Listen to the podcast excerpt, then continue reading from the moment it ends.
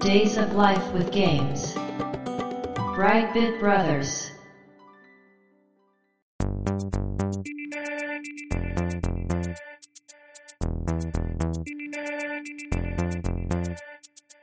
どうも、1P 川崎です。どうも、2P 長谷川です。この番組はかつてゲーム少年だった 1P 川崎と 2P 長谷川の2人がゲームにまつわる様々な話題で古きを訪ねて新しきを知る番組です。はい、ということで、ブライトビットブラザーズステージ130です。やっていきましょ今回は切り番ということでお便り会です。う。はい、回を重ねるごとにたくさんコメントをいただけるようになりまして、はい。めちゃくちゃあるんですよ。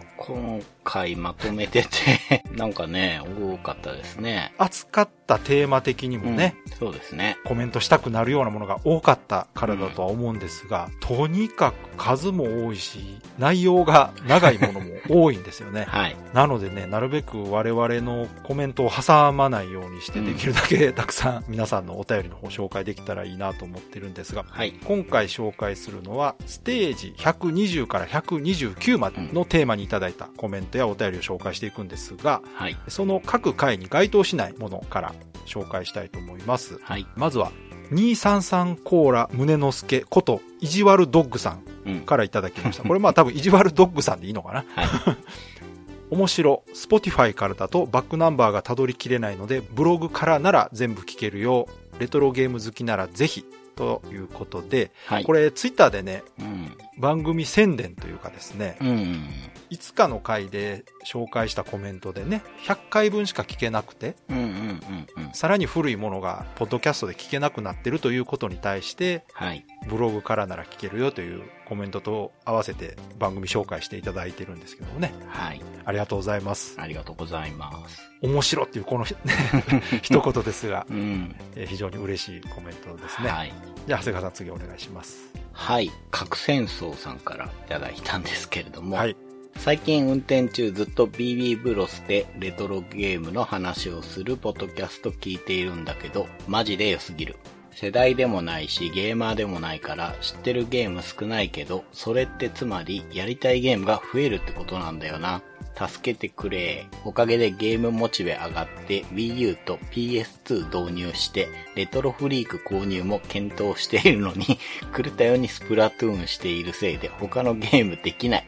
おかしいだろうが、任天堂許せねえ。といただきました。ありがとうございます。ありがとうございます。こちらも最近聞いていただいている方のようなんですが、はい。世代でもないしゲーマーでもないっていうのがね、うーん。おそらくだから我々より若いのか、いや、全然若いんじゃないですかね。あとあのゲームもそんなに遊ばない方というかね。うん。まあそれでも本体買ってレトロフリークも買おうかなと思って、まあ少なくともスイッチは持ってるみたいですけども、そうですね。スプラやってるってことは。まあでも我々の番組きっかけでね、はいはい。昔のゲームとかにも興味持っていただけるのなら、うん。非常にありがたいですしね、嬉しいなとそうです。ね。はい。まあ、スイッチなら、はい。アーカイブ系やったりね。そうですね。うん。オンラインの方でね、無料で遊べるのとかね、ありますから。こういう感想が宣伝にもなってますから、非常にありがたいなと思うんですけど。はい。ということでね、その他各テーマ会にいただいたコメントは本編で紹介していきたいと思います。はい。今回もよろしくお願いしますよ。ろしくお願いします。Days of Life with Games. Brightbit Brothers. ではまず、ステージ120。はい。こちらもお便り会ですが、うん佐藤さんからいただきました。はい。国名館コメントなしだったのか。昔買って遊んだけど、ちょっととっつきにくくて遊ばなくなっちゃったんですよね。みたいなこと書けばよかった。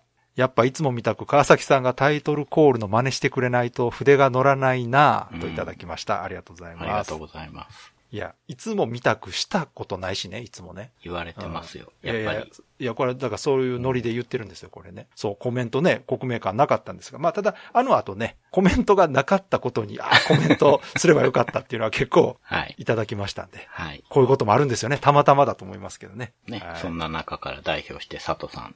そうですね。はい。では、次、長谷川さんお願いします。はい。お米粒さんからいただきました。Spotify でドラゴンボールのゲームについて語るポッドキャストを探していたら、偶然 BB ブロスのステージ24がヒットしまして、そこから過去回含めて楽しく聞いています。中でも、ときメモ回は 1P さんと 2P さんの温度差が絶妙で面白いです。といただきました。ありがとうございます。ありがとうございます。こちら、あの、120回で話してた時にですね、うん。最近聞き始めたということに対して、どういうきっかけで聞き始めたか知りたい、興味があるという話をしたらですね、はい。お米粒さんが答えていただいたということで、はい。やっぱり Spotify なんですね。うん。しかもドラゴンボールのゲームについて語るポッドキャストを探していたらという非常にニッチなところでこれに見事に引っかかったということでね、はい。やっぱいろんなテーマ話しとくもんだなと思いますよね。本当に。針の穴を通すような。ですよね。これ、我々も大概ですけど、お米粒さんもよくこの本当ですよ。ドラゴンボールゲームって言って検索したっていうのがね、うん。面白いですよね、これ。他にもこういうピンポイントなタイトルで検索して引っかかった方とかいらっしゃったらね、うん。コメントいただけたらなと思いますけど。はい。では続いて、ステージ121。はい。ゲームの貸し借りの思い出ということで、うん。うん。こちらも思い出シリーズのね、テーマ募集回ですが、こちらですね、このテーマのきっかけとなりました。はい。タッシーさんの方からアンサーのそうですね。お便りをいただきまして。補足のような。はい。こんにちは。いつも楽しく拝聴してます。タッシーと申します。第121回では私の投稿した貸し借りの思い出を紹介していただけるだけでなく、テーマにまで取り上げてくださりありがとうございました。嬉しくて何回も聞き返しました。他の皆さんの思い出もたくさん聞くことができてとても楽しかったです。放送後、母と話す機会があり、子猫物語のディスクを持って帰ってくるまでのいきさつをもう一度聞くことができました。とにかく当時は友達が言うゲームのタイトルや内容をメモに書き取り、息子とその友達のために何とかせねばと必死でいろんなところに電話をかけまくって調べたそうです。40年前のことでもあり、母の記憶も曖昧で、よくよく聞きますと、大阪の南波方面に電車で行ったと思うとのことで、また書き換えでなく新品を購入したとのことで、京都の任天堂本社に行ったのではなく、大阪日本橋の電気街などに行ったのかもしれません。任天堂のことを新進堂というほどファミコンのことなど知識ゼロの母が今のようなネット情報など全くない昭和の時代に子猫物語のような超マイナーなゲームのディスクを持って帰ってくるなど相当ハードなミッションだったと思います。きっと不安な気持ちで電車に乗っていたんだろうな、など当時の母の気持ちを思い、また子供のトラブルにも全力で向かい合った母に改めて感謝と尊敬の念を持ちました。これからもこの思い出は自分の中で大切にしておこうと思います。川崎さん、長谷川さん、これからも楽しい配信を心待ちにしております。ということです。ありがとうございます。ありがとうございます。はい、こちらね、後日談いただきました、なんと。はい。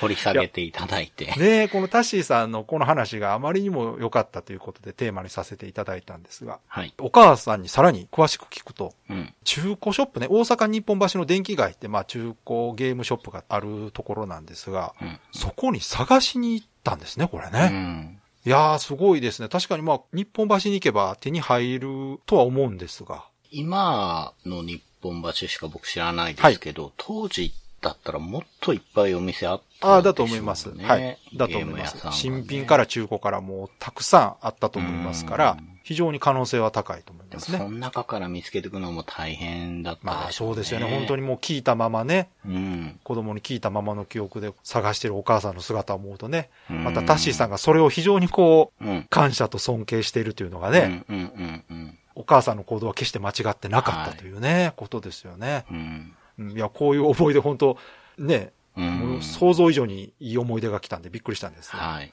まあこれからもね、お母さんと仲良くしてください、タッシーさんね。別に仲悪くはないですけど。はい。はい、ありがとうございました。では、続いて長谷川さんお願いします。はい。福労働さんからいただきました。ちょうど忙しい時期でお便り投稿できなかったやつ。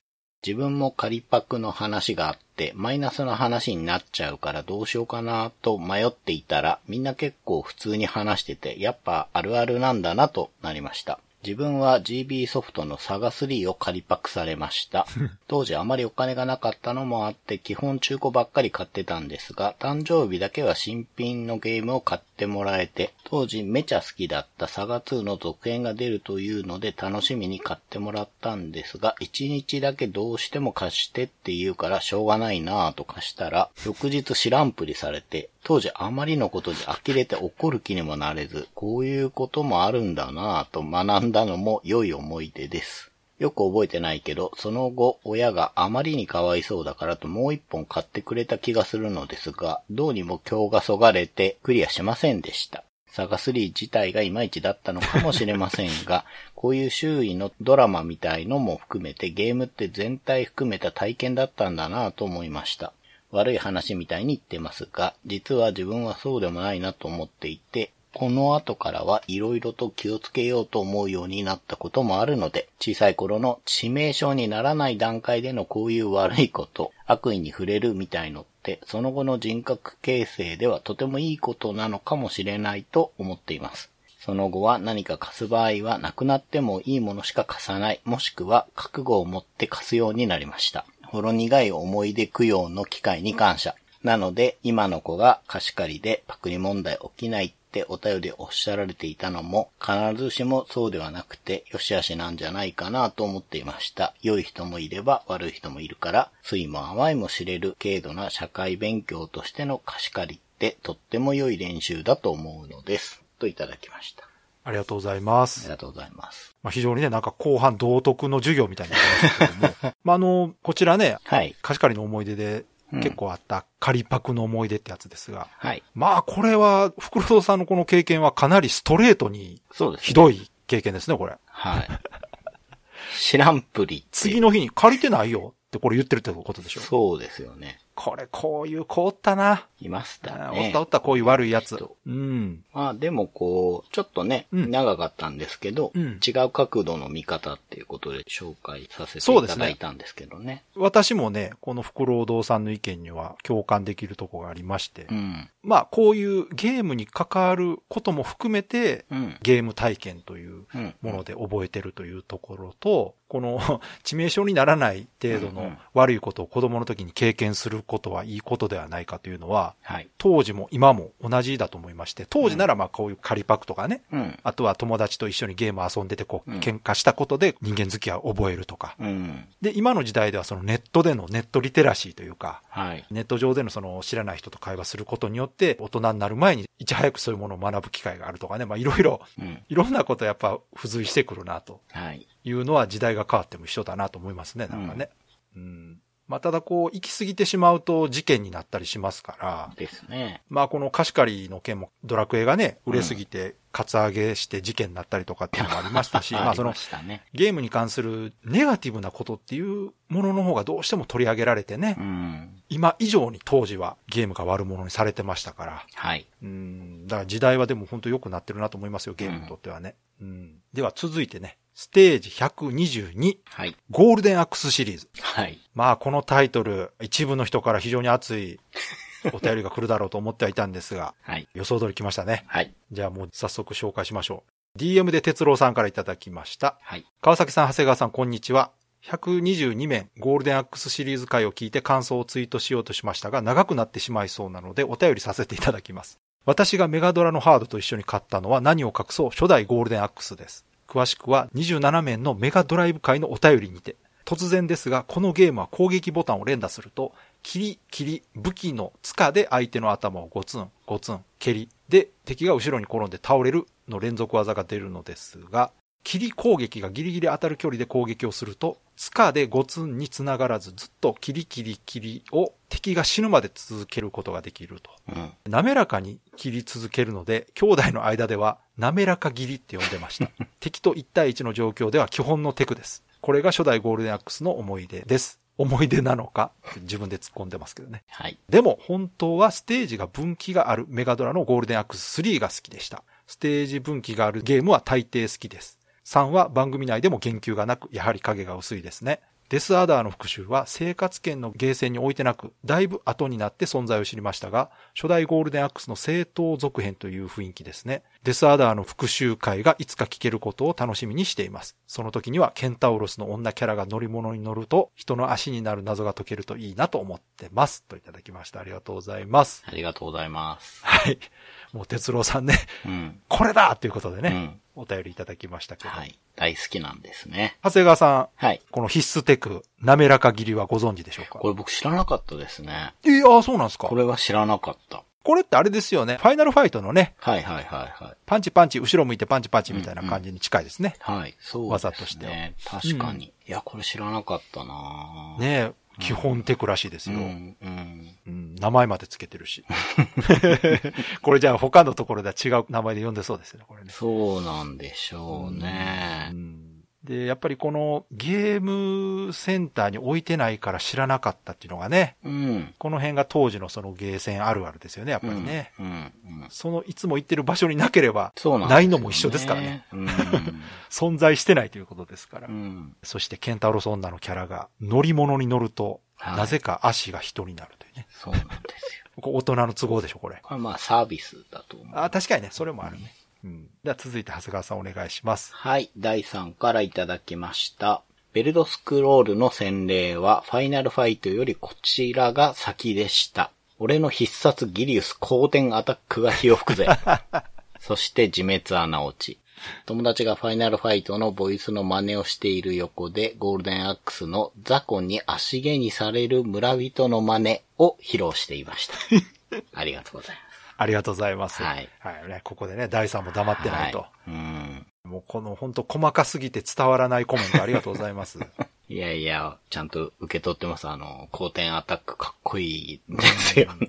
いや、いいですよね、こういうネタね。うん面白いと思う。うんうんでは続いて、もちおさんからいただきました。はい。ゴールデンアックス界、自分はデュエルが好きでしたう。ん。STV 基盤のローンチタイトルで、対戦中に下を歩くシーフが落とす薬瓶集め。うん。うん。5本溜まったら魔法発動。うん。一定時間パワーアップで一発逆転。うん。いつ発動させるか駆け引きが熱い対戦でした。はい。セガサターン版はゲーム速度変更や曲アレンジ、一部修正してたなぁといただきました。ありがとうございあります。がとうございます。ああ、デュエルが。デュエルってあの対戦ゲームなんそうです。ですかね。格ゲーですね。ん。こちらもね、うん。見た感じよくできてたんですけどね。そうなんですよ。ちょっとやっぱ埋もれちゃいましたかね。うん、僕ね、うん。これ、行ってるゲーセンにあったんですけど、うん。この時隣にある忍者マスターズの方をメインで遊んでたわかるのでうん、そうそう、この頃結構ね、いろいろ出ていや、たから。もうめちゃくちゃ格ゲー飽和状態でしたからね。そうなんですよ。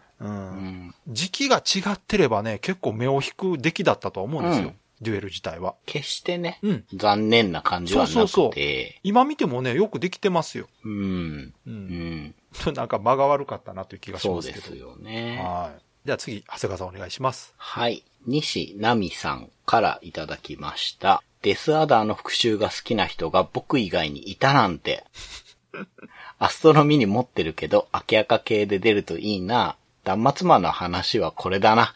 といただきました。ありがとうございあます。りがとうございます。はい。これ、あの、YouTube のはいリンクが貼ってあったんですね、これね。はい。で、あれが長谷川さんが言ってた動画だったんですかね。そうですかね。うん。うん。まあでも本当にシリーズ通してね、うん。とにかくうるさいゲームなんで、断末魔がね。うんうんうん、やっぱり僕もね、うんデスアダー好きな人が いらっしゃって嬉しいなっていやいや、いると思いますよ。うんその、人前で言わないだけですよ。そうですね。言って理解してもらえる人が周りにいないから。ちょっとね、もうシリーズの中でも影薄い方だとは思うので、うん、いやでも嬉しいですね。そうですよね。こういうことのためにね、うん。好きなものを発信してるわけですから、ね。はいよかったです。はい。では続いて、ステージ123、プレイステーションはい。ということでね、ハードの話ですけども、こちらもね、やっぱもう未だに現役のハードということでね、めちゃくちゃコメントをいただいてるんですけども、いや、多かったですね。いや、多かったですね、やっぱりね。文字数だと過去最多かもしれないですね。あ、そうね、文字数で言うとね、あの、うんうんコメントしてくれた人数も多いんですけども、うんそのコメント内容自体も長いものが多くて、はい。はい。これがね、すごいやっぱりね、はい思い出深いハードなんだなと思いました。では、ヤンマーさんからいただきました。はい。テーマ予想をサボっていたので、こんなボーナス問題を予想し損ねて悔しいです。はい。ちなみに PS2 の裏面は青ですね。はい。はい。過去 CD ロムソフトのみ、DVD は銀色。うんということでこれ確かにね、私多分説明不足だったんですね。うん。無印が黒で、うんうん。みたいな話を僕が紹介してたら、2は青ですね、みたいなことも言そっかってて。そうですね。なんかそんな話してましたね。はい。で、もう一つね、ヤンマーさん、コメントありまして、プレイステーションの回、まだ社会人ではなかったけれど、頑張って買いました。うん。初回出荷は売り切れていたので、年が明けて2月ぐらいにようやく買うことができ、同時に買ったソフトはリッジレーサーを売り切れていたので、極上パロディウスだと、スペースグリフォン VF9 を買いました。うん。初期の頃は実験的なソフトも多く、ゲームになってないようなソフトも多かったけれど、それも含めて楽しんでました。すべてのゲームはここに集まるってコピーにもあったように、移植やオリジナル、クオリティの高いものから低いものまで様々なソフトが出ましたね。といただきました。ありがとうございます。そう、もうここでね、ヤンマーさんが端的にまとめてくれたんですが、うん。そうなんですよね。うん。やっぱりゲーム業界以外からの参入ということで、はい。同じことをやってもね、うんうん。仕方がないですから、全く他とは違うコンセプトがね、タイトルにも出てて、本当にいろんな、昔からゲーム遊んでる人からすると、これはゲームなのかみたいなものもたくさん出てて、そうです、ね。で、それ、が、プレイステーションのカラーになってましたね、うんやっぱりね。玉石混合な感じはありましたけど、うんう。うんん初期はね、本当に、こう、前から続いてるののシリーズじゃないものがポイッと出てきたりね。そうですね。森川くんとかね。うん、ジそうそうそう。ャンピングフラッシュとかね。ねえ、面白かっったですね、あの辺ね。うん今までにない感じというか。では続いて、長谷川さんお願いします。はい。楓さんからいただきました。PS ショックはさすがにでかかったですね。近場の話、かっこ田舎でもですが、街に一つしかないおもちゃ屋で、今まではファミコン、ゲームボーイ、スーパーファミコンと、ニンテンドーハードしか売ってなかった、ゲームボーイアダプターすらない店ですが、ついには PS を販売し、任天堂後続機64は置かなかったのです。ゲーム専門店であれば広く多ハードを扱っていたのでしょうが、小さいおもちゃ屋にとってゲームが多くあるおもちゃの中の一つでしかないため、おそらくは意図的に絞っていたのではないでしょうか。また、さらにはこの後、過去近場でブームが来ます。それはゲーム専門店が新しくオープンしたのです。戦術のおもちゃ屋の数少ない新品しか選択できなかったのですが、学生がお小遣いで買うには中古という選択肢が増えたのは大きく、多くの子供たちが通うことになります。ここで中古、ときメモを購入していないと今後ここまでゲームしてたと思えないくらいですからね。専門店だけあって、サターン等も扱っていたのですが、学生が複数ハード買うには金がないと、他ハードはノータッチでしたが、といただきました。ありがとうございます。はい。楓さんこれまでもね、いただいたコメントの中で、まあちょっと地方の方に住んでるということでね、うんうんうん。ゲームを手に入れるのが難しいという環境だったみたいですけど、うん。このプレイステーションが出る時代には、うん。そういう地方の方でもゲーム専門店ができたと。そうですよね。ありましたうね。ん。ねだからそれがもう商売になるということですからね。うん。で、ここで楓さんはときメモを買ったことでうん。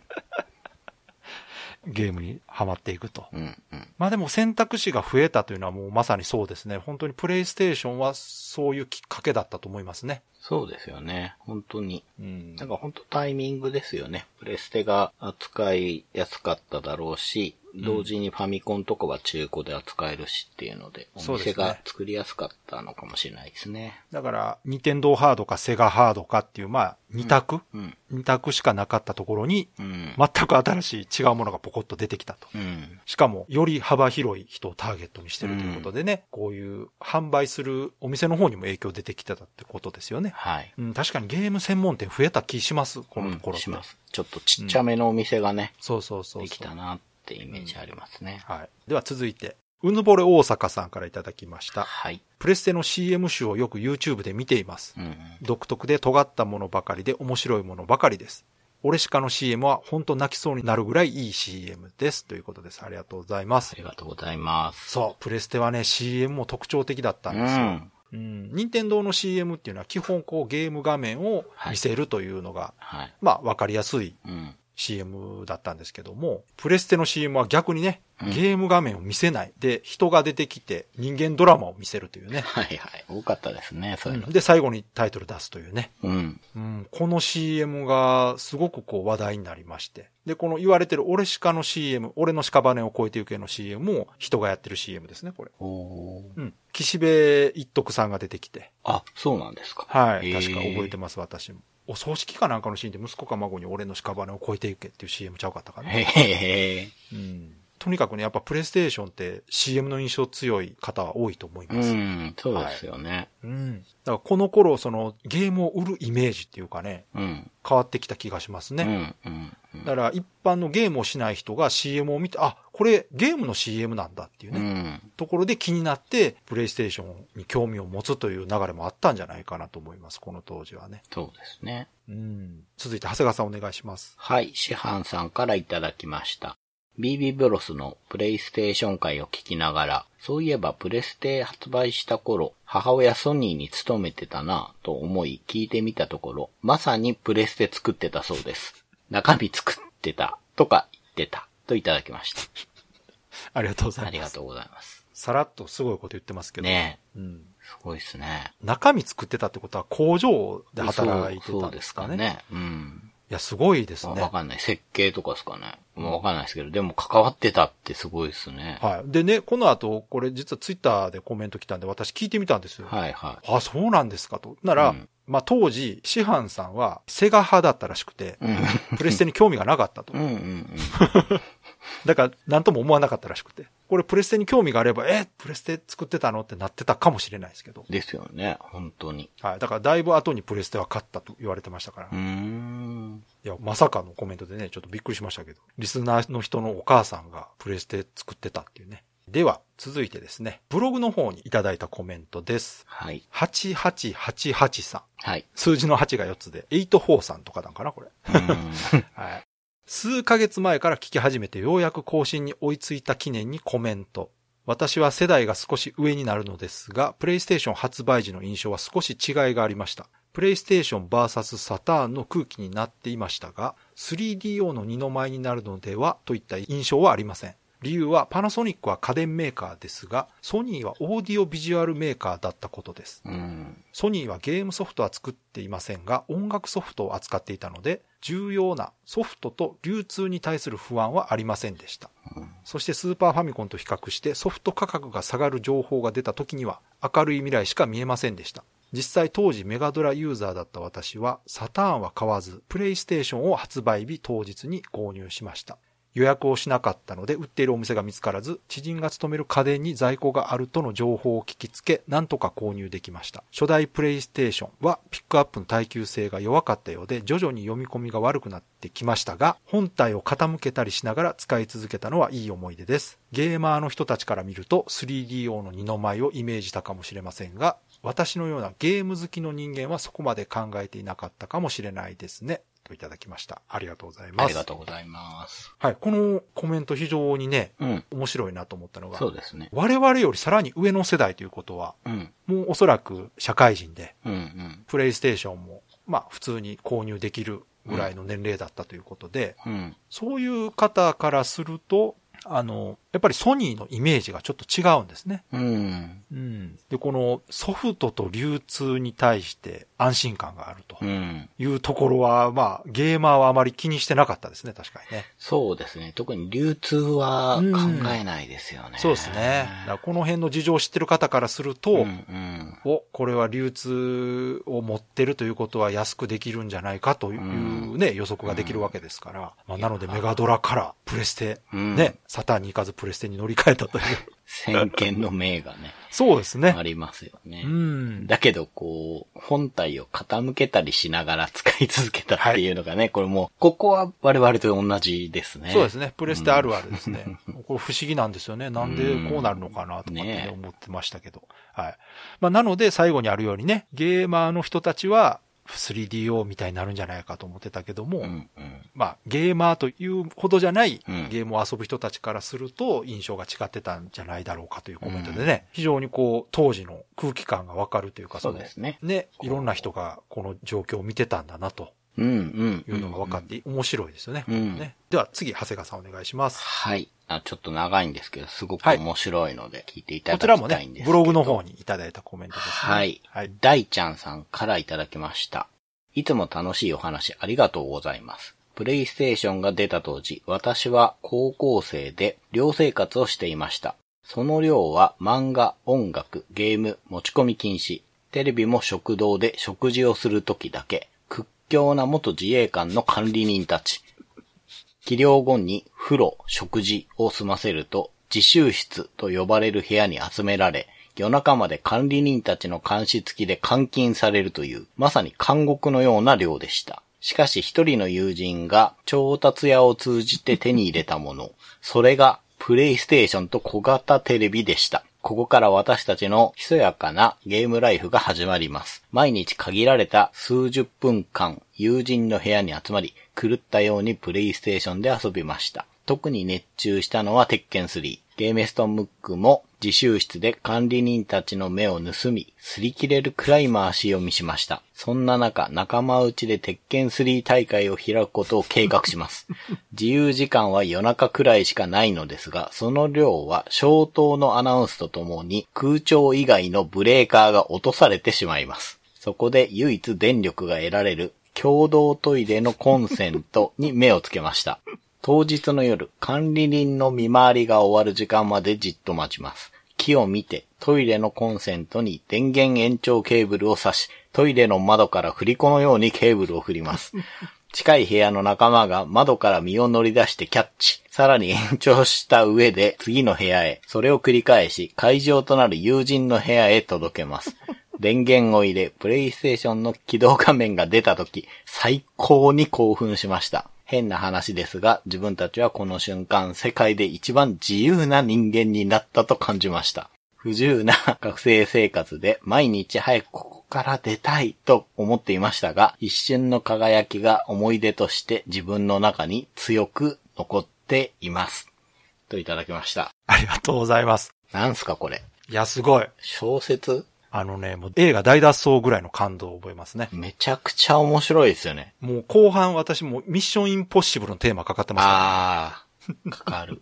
これはあれですかね、全寮制の高校かなんかなんですね、これ多分。なんですかね。まあかなり厳しいですよねやめちゃくちゃ厳しいですよね、これ。うん本当に。軍隊かっていう。だから進学校とかじゃないですか、これ。うーん。それかこう、なんかスポーツ特待生とかでも、んまあこういうとこはあるかもしれないですけども。かなりまあ厳格な学校みたいですうね。ーん、かなり厳しい。はけど、最高の思い出ですね、これね。い。いや、これめちゃくちゃ楽しいと思います、これ。うんもう想像しただけでもうワクワクしますもん。このね、起動画面出た、あの、ふわーんって音がした時ね。いや、このね、建物の外壁のところにこう延長コードがこう繋がっていく様とかね、うん。映像化してほしいですよ、これ。ね、うん。本当に。すごいドラマチックだなと。ういん。や、これは忘れないですよ、この思い出。うん、うん、うん。多分この当時の友達と会った時も、あの時こんなことしたなーって言っていつまでも話せる思い出ですよね、これね。ですねう。ん。いや、素晴らしいと思います。素晴らしいです。はもう、なんか、ね、い。うん。番組やっててよかったなって思そうそううそうぐらいの。本当ね、もう、こういう話こんなのね。聞いてるだけでいいですよね。そうそうそう。いや、普通に暮らしてたらこの話聞けないですから、ねえいや、もう最高です。いや、これ本当いい話ですよね。ははい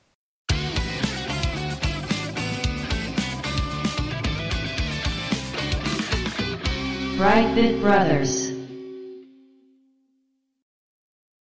続いてステージ124、はい。ドラゴンバスターですね。はい。こちらの回もね、結構コメントいただきまして。はい。では、たくさんからいただきました。はい。ファミコン版が出てからはアーケードでプレイすることが少なくなったから忘れてたけど、川崎さんが話してた特徴的なサウンドはゲーセン、そして駄菓子屋で目立ってた。確か初めての出会いは近所の友人が竜を退治するゲームが大英に置いてあるぞという一言で二人で急いで行ったな。うん。あの頃は竜を退治するゲームという今となっては単純なワードでも今以上に珍しくて見に行ったりプレイしてたなといただきました。ありがとうございあます。りがとうございます。そう、これね、BGM の話したんですけど、うんうんうん私のイメージはね、アーケード版なんですね。うん。で、ファミコン版のイメージある人からすると私の話って全然ピンとこないんですよ。ああ、そうか。そう、音全然違うんで。まあ確かに。音数がね、やっぱりファミコンとアーケードで全く違いますから。うんうん。で、これがね、ゲーセンとかその駄菓子屋でなってたらもう絶対わかるんですよ。ねうん。いやーでも、このお便りで僕も当時の空気感をすごい思い出しました。やっぱりこう、うんうん竜を退治するっていうね、うん今じゃもうドベタなテーマですけど、うんそうそうでもやっぱりすごいワクワクしましたよね、ドラゴンそうですねバスターって。そう。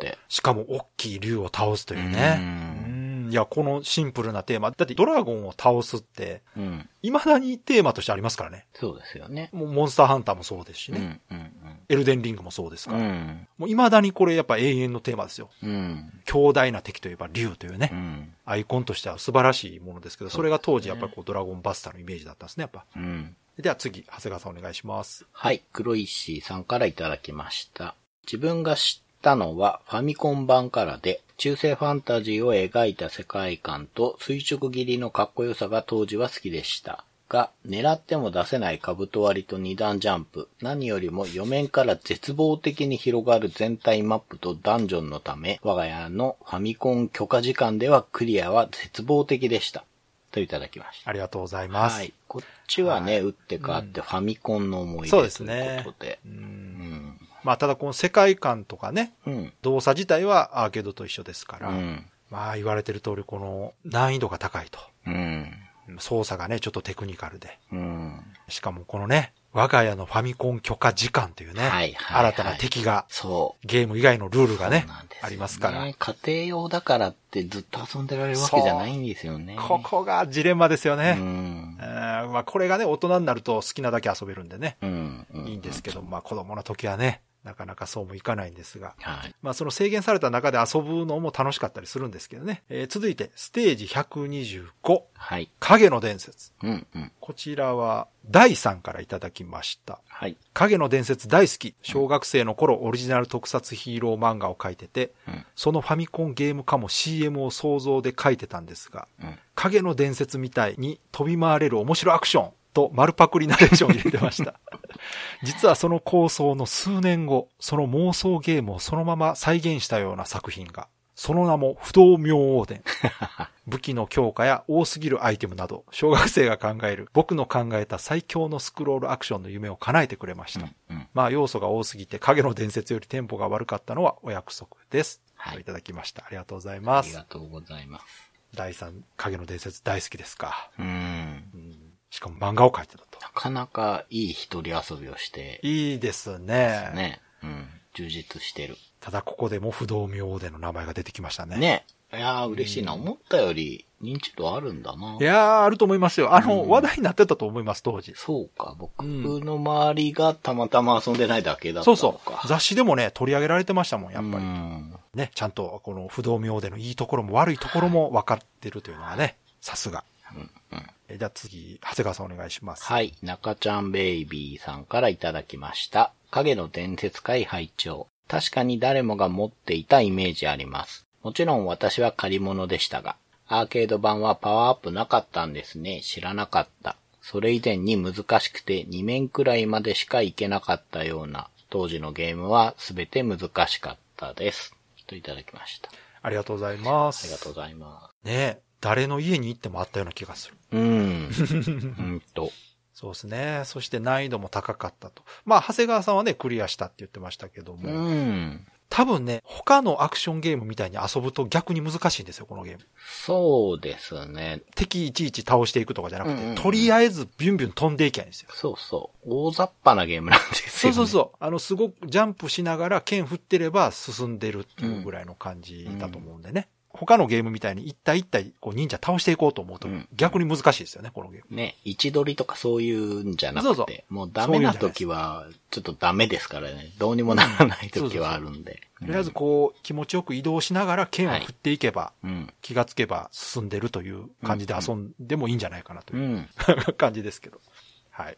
では続いてステージ126、はい。アストロロボササうんということでね、もうちょっと古いし、うん。どうかなと思ったんですが、意外と反応がありましてね。うん。やっぱり、インパクトがあるゲームだったんですよ。非常に特徴的なゲームだったので、印象に残ってるんだと思います。はい。まずは、たくさんからいただきました。おおそらく30年以上ぶりに聞いたタイトル名。当時1年遅れくらいで中古で購入したけど、独自の感性の効いた操作感が病みつきで結構楽しんでやってた。いつの頃からかやらなくなったけど、いい意味で癖のあるいい作品だった。そういえば当時自分や遊びに来た友人たちが最初に言ってたのが、NASA じゃなくて笹と苦笑してたなう、んと。いただきました。ありがとうございますあり。がとうございます。ああ、やっぱりね。うん。タイトルもね、特徴的なんですけど、やっぱこう操作感のイメージは強いと思います。うん。で、この NASA という言葉を知ってると確かにね、うん。NASA じゃないんだって。こうなんかイメージ的にアストロっていうと宇宙のイメージですから。はいはいはい。なんで笹なんだろう。でも多分ね、NASA かかってると思うねんな、これ。7と笹かう。ら。7と笹ですから、これ多分 NASA から来てますよ。うんうんうん。だから間違ってないと思います、多分これうん。二、人合わせて NASA なんですよ。うんやっぱね。じゃあ続いて長谷川さんお願いします。はい、黒石さんからいただきました。今回聞くまでアストロボ笹だと思ってました。アストロロボだったのか、といただきました。ありがとうございますあり。がとうございます。そうですね。うん。これ結構いるかな？なんか納得できます。アストロボでもいいやっていう。私はね、もうアストロロボっていう、うんアストロロボっていうね、うんうん。ロボっていう単語でこう覚えてたので、はい。確かにねアストロボ、アストロボもなんかちょっと昭和っぽいですよね。こう、くっつけて造語作っちゃってた時代だし。うん。そうか。いや、よかったですよ。あの、正しい名前を覚えてもらえて。はい。はい。では続いて、ジュンさんからいただきました。アストロロボ笹海拝聴デパートのおもちゃ売り場のフリープレイ展示で、あ、これダメなやつやってなった思い出。いつもは子供が我先にと集まっているのに、その日は誰もやってなかった。ちなみに、星を見る人もこのデパートでプレイして買わないことを決意しました。現在ではこういったワンアイデアで遊ばせるアクションゲーム、過去、ツボ男やジャンプキングなどの評価も高いので早すぎたんだろうなぁと思う。といただきました。ありがとうございます。ありがとうございます。ジュンさんは、これはダメだと。うん。難しいと。うん。よくわからんというタイプね。こう、真っ二つに分かれると思うんです、このゲーム確かに。いや、ほんとそうですね。うんう。ん本当そうだと思います。で、えーいつもは子供がいるのに誰もやってなかったっていうね。わかるな、これ。で、ちなみにの話も面白いですね。星を見る人もここでプレイして買わないことを決意しました。うん。やっぱりね、当時その、実際に遊んでみるっていうのは貴重ですから。貴重ですね。うん遊ばずにだって5000円、6000円払うってね。うん。ちょっとやっぱ博打としては大きいですからね。はい。で、ゲームアイデアとしても確かに今のワンアイデアで遊ばせるインディーとかスマホゲームにちょっと近い感じもしますよね。うん、そうですね。うんだから今ならリメイクというか、うんもう新作として出しても面白いんじゃないかなと思いますけどね。では続いて長谷川さんお願いします。はい。滝沢正和さんからいただきました。放送で協力ゲームとして紹介されていてびっくり。ずっと対戦ゲームとして遊んでいました。いかにビームを節約して相手を邪魔しつつエネルギーパックをダッシュして生きながらえるか、ヒリヒリした熱いバトルを繰り広げていました。といただきました。ありがとうございます。ありがとうございます。やはりいましたね、ここに。うんうん全く違う遊び方してますね。そうなんですよ。今回お便りほんとすごくいっぱいもらってる中でも、うんちょっと方向性の違うお便りを集めてみたんですけど、はいはいやっぱね、たくさんはすごく病みつきになる楽しさだった。で、じゅんさんは、これはダメなやつと。うん。で、滝沢さんはもう、ね、友達と対戦ゲームとして遊ぶってまあ、ことでね。この遊び方はね、マリオブラザーズとかアイスクライマーと同じですよね。はい。基本協力ゲームなんですが、はい対戦としても遊べると。笹ももうまさにそうなんですよ。うん、うん。こういう遊び方できるんです。うん。こういうところもいいとこなんですよね。ですよね。うん。うん。こう、受け幅が広いというか。そうです、そうです。うん。ゲームを作ってる人たちも分かってやってますからね、うんこれはね。はい。いやー、ほんとこういうの聞くとね、やっぱり今ちょっと遊べるようにしてほしいな。ね。面白いと思うんやけどな。うんでは続いて、ステージ127です。はい。迷宮組曲。うん。ねえ、こちら、うんまあこれはね、ちょっと予想はしてたんですが、予想以上にコメントが多い。多い。やっぱ迷宮組曲は名作ですね。そうですうん、ね。ほんとすごい。うん。皆さんの思い出がね、うん。もうポジティブな意見ばっかりですよ。で、うんいや、ほんとそう。うん。では、ダルニさんからいただきました。はい。迷宮組曲は繰り返し遊んだ思い出があります。終盤のループする回廊とか、確かに今思い出したら難易度高いですね。といただきました。ありがとうごあざいますりがとうご。ざいます。繰り返し遊んでる。そうですね。繰り返し遊べるようにはなってましたね。確かにね。うん。こう、終盤のループする回廊っていうのをうん。思い出せるってことはだいぶやってるってことですよ。うん。で、難易度が高いけれども、繰り返し遊んでるっていうのはやっぱりん。かなり面白かったってそうことでなんですからね。ね。はい。じゃあ、次、長谷川さんお願いします。はい。平石さんからいただきました。迷宮組曲は小学生の頃は2階に行くのが精一杯。面白かったのは鮮明に覚えていて、大学生の時にプレイ再開。理論の動きと武器に癖がある分、ルート構築を試行錯誤するうちに操作も上手くなるのが気持ちよく、コンティニューを繰り返してなんとかクリアしました。本編でもお話しされている通り、ゲームの要素が密接に絡み合い、高いレベルでまとまっていて、いわゆるレトロゲームらしさに満ちた名作だと思っています。今でも時折 3DS でプレイしています。といただきました。ありがとうございあります。がとうございます。いやー、平井さん、非常にコンパクトにまとめていただきました。いや、もうまた、しっかりしたレビュー、これぞレビュー。ね 本当そうですよね。あの、紹介記事のね、コメントで書かれるような文章でね。はい。うん。本当そうなんですよ。全体的に。うんもうゲーム全体のバランスがいいと。本当ですよね。うんで、上達も感じられるしと。うん。まあその証拠に今でもそう 3DS でプレイしている。いや、もう締めが完璧。ね ですね。説得力が高すぎるあります。あります。うんはい。じゃあ続いて、テスさんからいただきました。はい。迷宮組曲。大好きでかなり遊びました。当時必死でクリアしてたので、コンティニューの存在を後から知った時は崩れ落ちました。音楽がどれも素晴らしかったですが、やっぱりボーナスステージを最後まで進めた時の BGM は格別でしたね。うん。ステージ構成も凝ってて遊び応えもある名作だと思います。ということです。ありがとうございます。ありがとうございます。いや、こちらでも名作ですよ。はい。ねえ。うん。まあ、コンティニュー、最初から教えてくれよと。確かにね。隠しコマンドみたいなやつですねね。え。まあ、この当時はなんかこういうちょっと裏技的なもの。があるのが、まあ、お約束というかね、うん。そういう時代だったんですけれども、はい。隠し要素というには重要すぎると。うん、デフォルトのシステムでええやないかっていうね、うん感じですけど。では次、長谷川さんお願いします。はい。テイタンさんからいただきました。迷宮組曲。近所の本屋に予約。発売日に本屋に行くと、立ち読みしていた客がいて、なんとかやめさせようと畑などで妨害する店主。客が出ていくと、外まで出て文句を言う店主。僕、あのー店主、あ？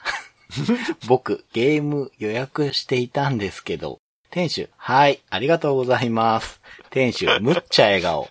特典にちょっとした攻略本もついてて、家に帰り早速プレイ。見た目の可愛らしさと裏腹に難しいゲームでしたね。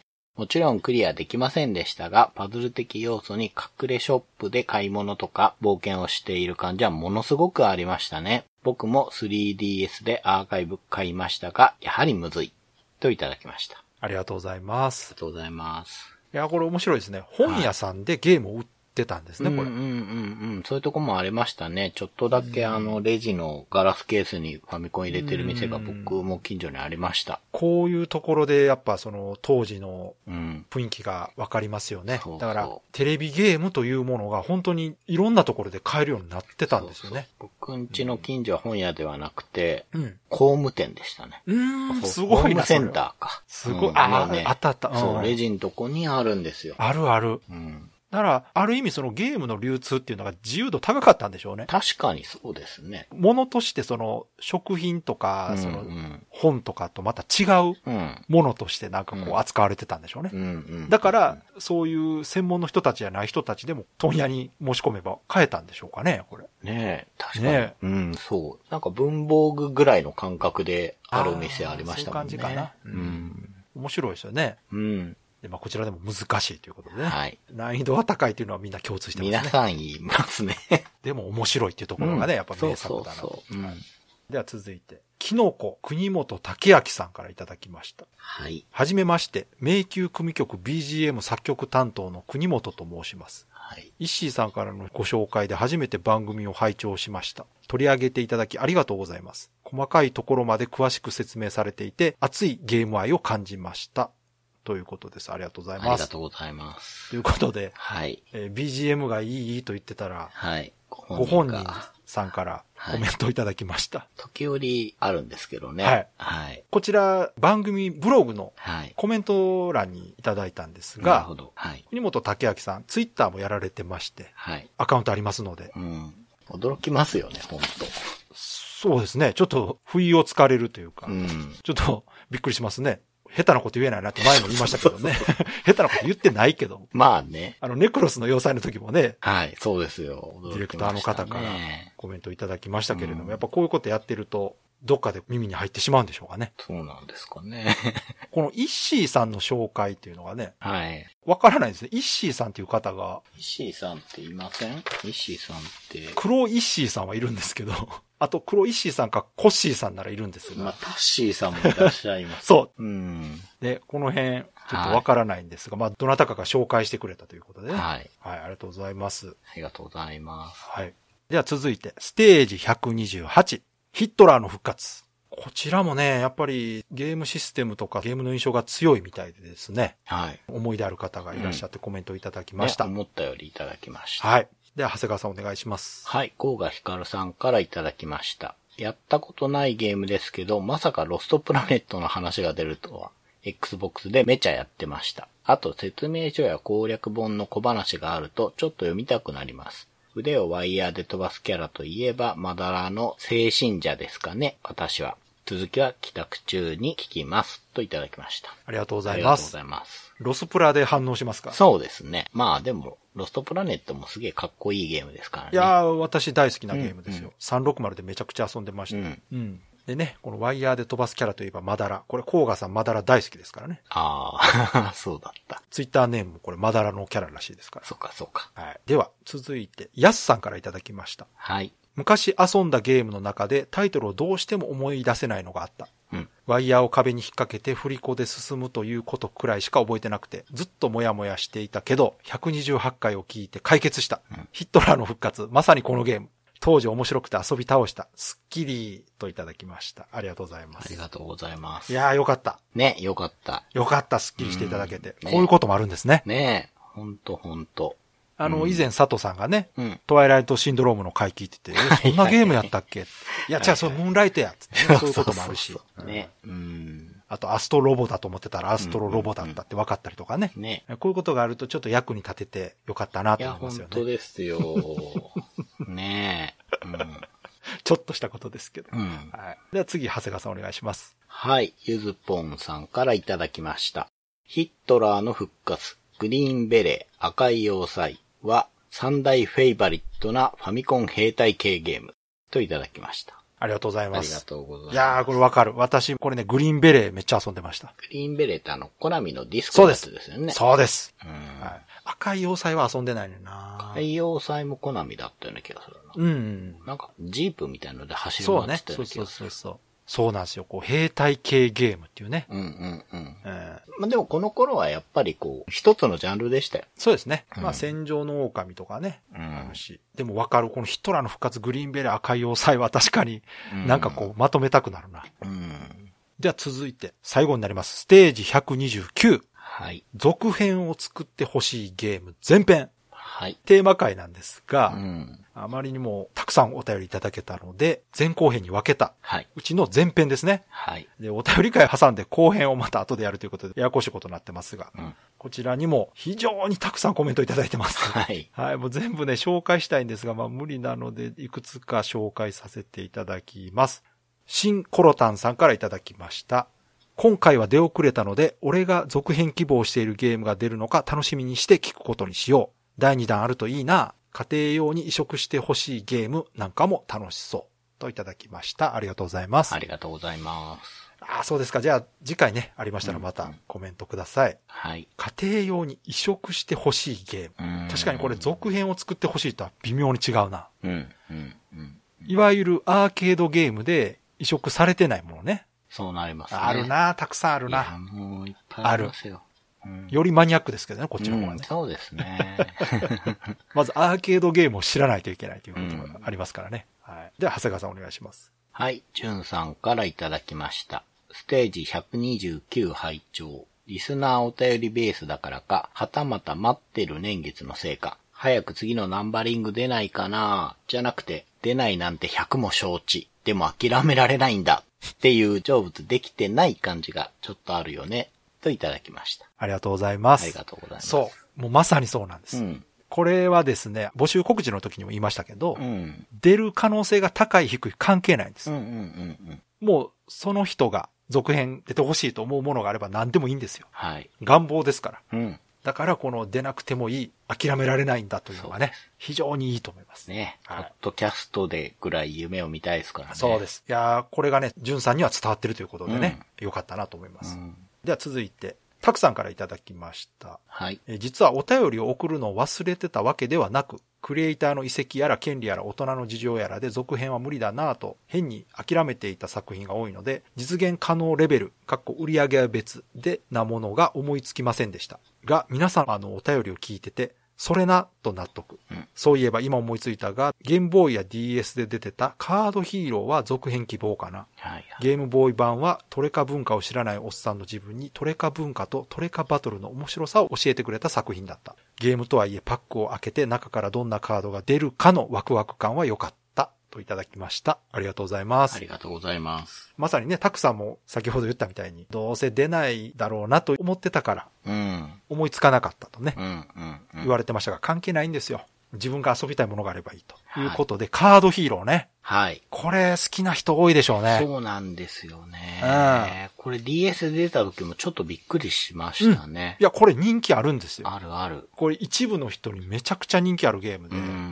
これ今スイッチで出ても売れますよ、これ。多分。ね、出てほしいですね。確かこのタイトルあったなっていうね。うんたくさんのお言葉借りれば、それなってやつですよね、そうこれほんと。これはね、全然需要あるし、突然任天堂ダイレクトで発表されてもおかしくないです、これ。ね、ほんと、うん DS の時がそんなノリでしたからねう。ん。もう任天堂ってそうなんですよ。だから本当に作ってても、うん。できたら出すんですよね。うん。できたって。旬とかもうカードヒーローも別にないし。確かにね。だからこれ突然来る可能性ありますよ、これね。ありますあります。うん。では次、長谷川さんお願いします。はい。黒菱進化さんからいただきました。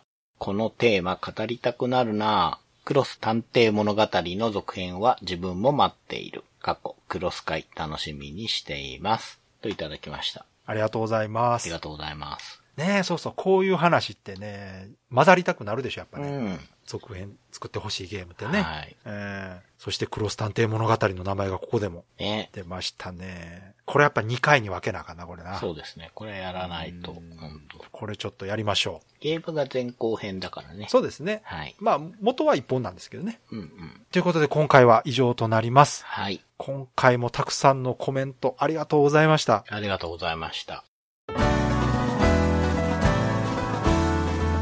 Days of Life with Games. Brightbit Brothers.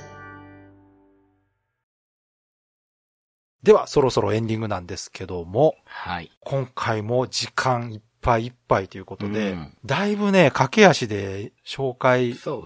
たんですけど、いそれでももういっぱいいっぱいです。はい。なので、長谷川さんのレトロゲームプレイレポーターお休みとはいいうことでですね、今回もたくさんコメントいただけたんですが、もう本当ね、全部紹介したいんですけども、嬉しいことにですね、うん。もうそんなことができないぐらい、正直こうコメントをまとめるだけでも大変なぐらいになってきてるんですよ、できるだけ一人一回はね、今。うん、そうそう。登場していただけるようにはしてるんですけど、そうですね。はい。初めてコメントくれた方とか、はい。たくさんくれてる方はどれか一つでもという感じでね、はい。紹介させていただくようにはしてるんですけどもね。まあ、紹介してなくても、我々目は通はい、してるんで。そうです。はい。もう全部読むのは読んでますし、はい返せる場合は直接ツイッターのリプライでね、はい。返したりさせていただいてますので、はい。これからも引き続きはい。聞いていただいてですね、はい。気になった回や、うん。私も言いたいということがありましたらね、もうその時でいいので、はい。コメント、お便りはい。いただけましたら、はい。今回のように紹介させていただきますので、はい。遠慮なく、はい。もう短い長いとか関係ないですからね、あの、思いの丈をぶつけていただけたらなと思っておりますはい。。じゃあ、そのね、紹介をしますけど、はい。ブライトビットブラザーズでは番組に対するご意見ご感想、あなたのゲームの思い出やゲームにまつわるエピソードなどお便りお待ちしています。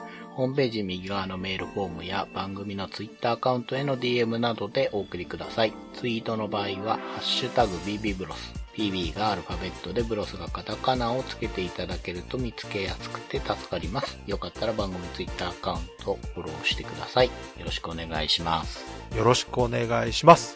ということで今回はお便り紹介会でした。はい。いやー、今回でお便り紹介が13回目かな？うん、そうですね。ね。うん。130回ですよ、もう。ねあと20回で3周年です。うん。あっという間の気がしますね、もう言ってたら。ね早いですね。年末ですからね、もうすぐね。この間までホラー特集とか言ってた気がする。そうっすよね。もう涼しくなってきましたからね、だいぶね。まあ、最近は80年代のゲームをね、はい。メインに紹介してますけど、もうちょっとね、そうですね。続けてやっていこうかなと思ってます。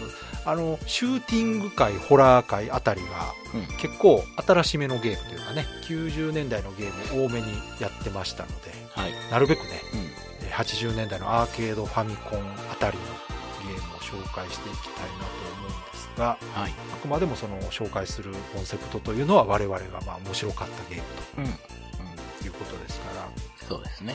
たまたまね、それがこうアーカイブ来たりとか、うん。なんかリメイクされたりするとタイミング良かったなっていうね。そうですね。最近多いんですよね、本当ね。多いですね。まうんあ、それだけ注目されてるんですね。やっぱり。そうそう。やっぱり過去の名作をもう一度遊びたいという意見が多いんだと思います。はい。あのついこの間も来ましたね、サイレントヒル。びっくりですね。ねえうん。この前ホラー特集会でやりましたけどう、ん。突然2のリメイクと新作、はい。プラス映画とかね、まあうんいろいろ来てますけど、こういうことありますからね、皆さんも諦めずにね、あのそうそう続編やりたいとかって言い続けることがすごい大事だと思います。うん。見てますから。開発者とか会社の人たちは。うん。ね。それがね、一定数になると、本当に出ますから。本当ですよ。まさかね、キャノンダンサーの移植が出るなんて、もいや、もう本当うね、驚きですよ。キャノンダンサーは本当に。なんか言うとくべきですよね。ねやっぱり。もう、もう何でも起きる。う んね、本当に。うん。ということでね、はい。次回は続編を作ってほしいゲーム後編ということで、はい。前編で紹介できなかったはい。お便りコメントを紹介していきますので、はい。そちらの方もまた聞いていただけたらなと思います。では今回も最後まで聞いていただいてありがとうございました。ありがとうございました。